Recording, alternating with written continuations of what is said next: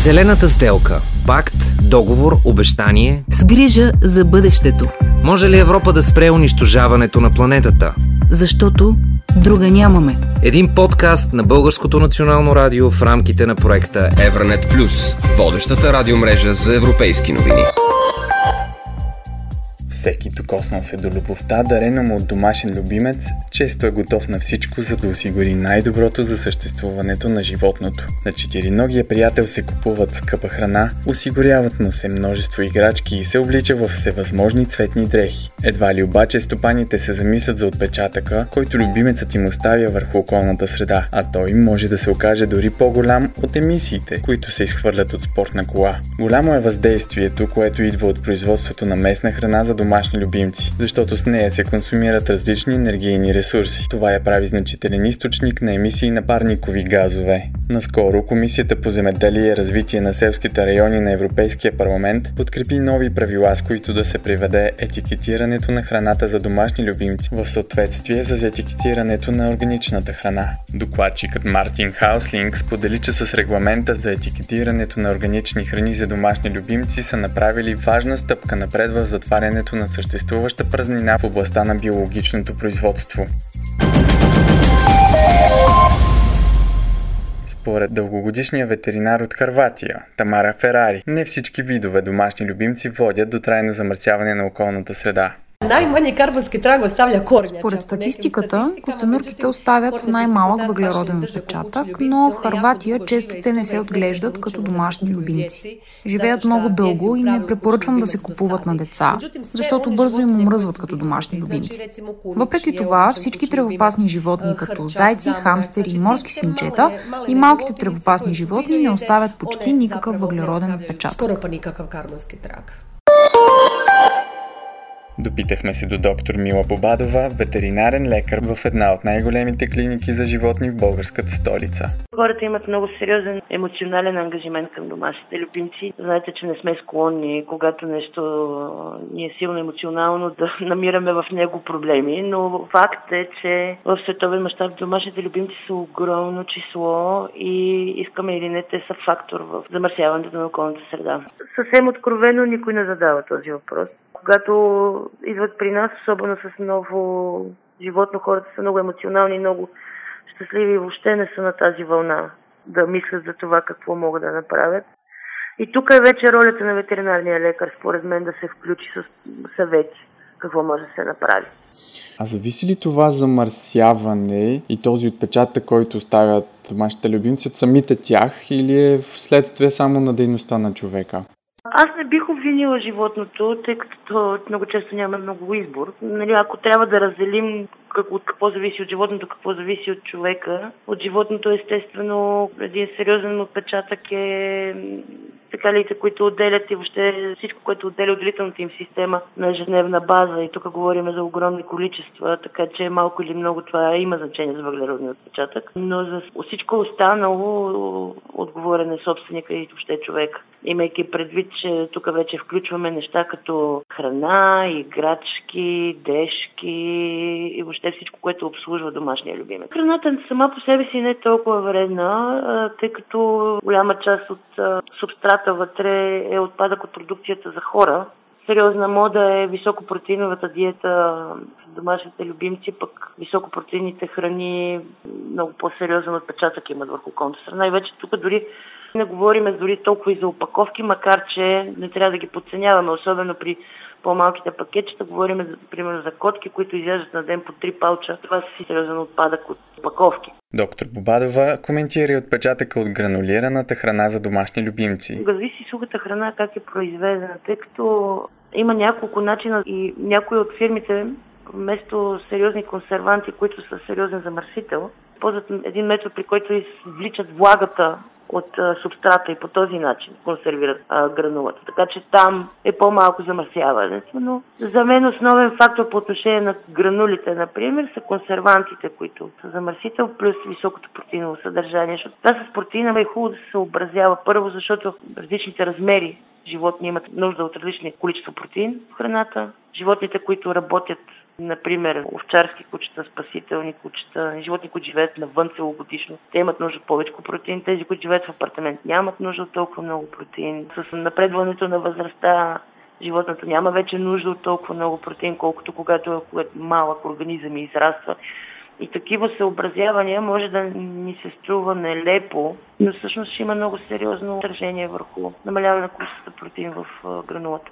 Ветеринарят Мила Бобадова говори и за аксесуарите, играчките и дрехите за животни, които се отглеждат в домашни условия. Играчките и въобще всичките аксесуари за домашни любимци като количество са сериозен фактор. Човек, отглеждайки домашен любимец, който се интересува от това въглероден отпечатък оставя животното му, може да помисли от това какво са произведени играчките на животното, нали, да не е пластмаса, има дървени, има латексови, които са разградими. Дрежките, примерно, е голяма мода, знаете, по Хелуин или по коледа. Много домашни любимци имат фотосесии с дрежки и така нататък, които също имат въглероден отпечатък, а пък истината е, че това не е някаква сериозна нужда за животното. Как стои въпроса при пернатите, при рибите, които се отглеждат в домашни условия? При пернатите там нещата с играчките са доста сериозни, защото това са животни, които имат нужда от сериозна интеракция и там върват доста играчки. Това първо. Второто, което е екскрементите, които те отделят, също трябва да се обработват, а не просто да се изхвърлят в околната среда. Защото хората си казват, то това е тор, нали, какво толкова, но това е концентрирана тор и би следвало наистина да, да се подхожда с внимание. По отношение на рибките, не мисля, че те имат някакъв, кой знае какъв отпечатък, въпреки че там поддържането на танковете на аквариумите също не е никак лесно, там доста химикали се използват. Част от домашните любимци биват изоставени от своите стопани. При тях започва едно увуване на диви животни. Това как може да повлияе, тъй като те до сега не са били част от хранителната верига, а изведнъж стават? Това е фактор не само при тези, които са изхвърлени, това е фактор и при тези, които са свободно отглеждани. Има, знаете, по извън градските райони дворни котки, които живеят в двора, дворни кучета и отделно вече нали, тези, които са изоставени и отново се, се вливат в този поток, който унищожава дивите животни. Това, за съжаление, е сериозен аргумент в полза на хората, противници, които са на домашните любимци, хората, които се интересуват от консервация и въобще запазване на околната среда и доста се работи в тази посока. Например, при свободно отглежданите животни много често основен съвет на котките, например, да се слагат клишки с звънче, за да плащат птиците, защото свободно отглежданите котки са сериозен фактор в лува с птички. За съжаление обаче тези клишки не вършат работа за древните бозайници. За тях проблема остава. Свободното отглеждане и изоставянето със сигурност има отражение върху дивите животни и въобще върху популацията за диви животни в района, в който животното е изхвърлено или свободно отглеждано. Ако погледнем въпросът от друга страна, вие имали ли сте пациенти, доведени от своите стопани, които са пострадали в следствие на някакъв тип замърсяване на околната среда? Да, имали сме и кучета, и котки, и птици с мазут замърсени, затапани и въобще с някакви неща, с които аз, за съжаление, нямам и представа какви са. Изхвърлени свободно в околната среда и животните са с изгарени и въобще с много тежки кожни изменения и не само. Как се справихте с тези проблеми? Е трудно, с терапия. Но проблема е, че не винаги успяваме. А особено ако е много тежко и има достатъчно неща, които живота може случайно да попадне. В някои научни форуми пише, че кучетата, например, могат да оцелеят и само на растителни храни. И това би помогнало да няма такъв отпечатък от домашните любимци. Вие как приемате този въпрос? Аз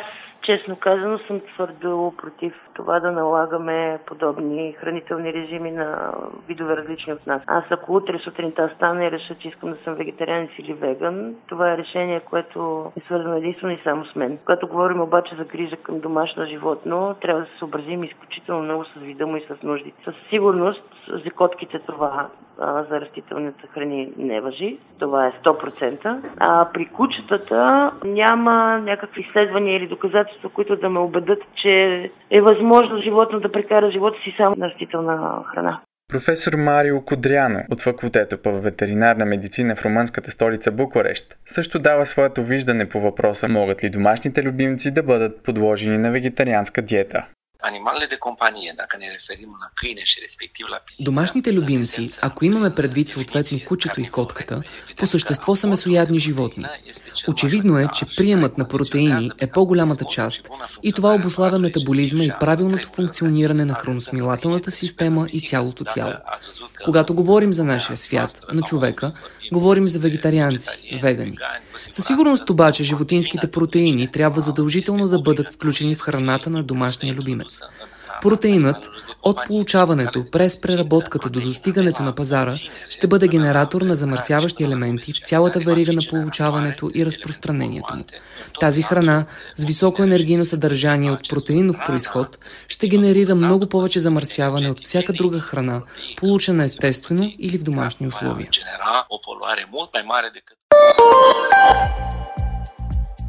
Лина Баярце от София от 8 години се занимава с опазване на животни като доброволец в различни неправителствени организации. От две години е продавач-консултант в магазин за продукти за домашни любимци и вече добре познава поведението както на домашните животни, така и на техните стопани. Повдигайки темата за домашни любимци, които живеят с помощта на човешката ръка и участието им в екологичната среда, сме длъжни да кажем, че те не са част от хранителната верига или поне непряко. Производството на гранулирана храна е изключително вредно, защото гранулата всъщност е в резултат на синтетично производство и при създаването на храната се отделят и вредни емисии. Много стопани на кучета не събират след тях с довода, че това е тор, но всъщност изпражненията на кучетата, които са на гранулирана храна, са вредни за почва почвата, а не я турят. Друг проблем при събирането са именно турбичките. Това е друг довод на несъбиращите стопани, че изпражнението ще се разгради по-бързо от найлоновата турбичка и това е факт.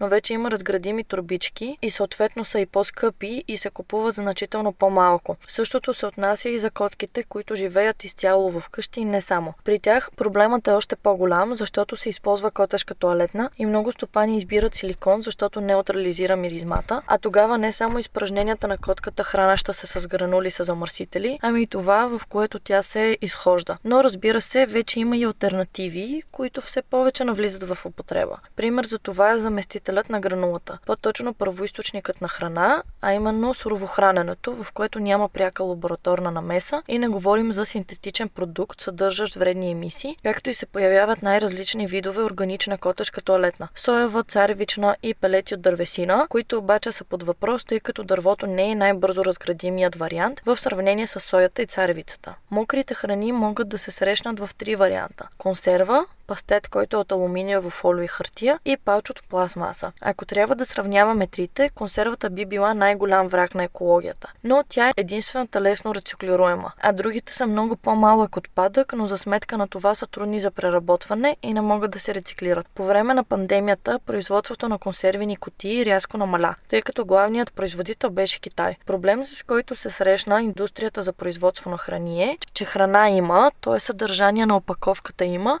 но няма опаковки, в които да го запечатат и продават. След тази трудност много производители се пренасочиха към това да предлагат храна в палчове. Много стопани избират да хранят животните си изцяло с мокра храна и на тези, които до сега са рециклирали консерви, вече ще им бъде по-трудно да рециклират отпадък от храната. Това ще се превърне в един допълнителен отпадък. Какво ви казват стопаните, които идват при вас в магазина? Те интересуват ли се от това какъв отпечатък оставят техните домашни любимци и до каква степен се съобразяват с това. В интерес на истината не се говори много за това като проблем. Хората го избягват, игнорират го и прекратяват даже темата. И избягват, да кажем, в магазина, в който работя, имаме няколко вида турбички за събиране на изпражнения. Има такива, които са разградими, има такива, които са от царевица и се води четорят. И има найлонови. И много често избират хората найлоновите, защото тези, които торият съответно, те са и най-скъпи. И хората и от тази зона на комфорт не искат да излязат и не са си го пресметнали преди да си вземат домашен любимец, че всъщност ще трябва да дават и малко повече, за да щадят природата. Много често, между другото, питат, а, ма нямате ли най-лонови, тия не са ми удобни?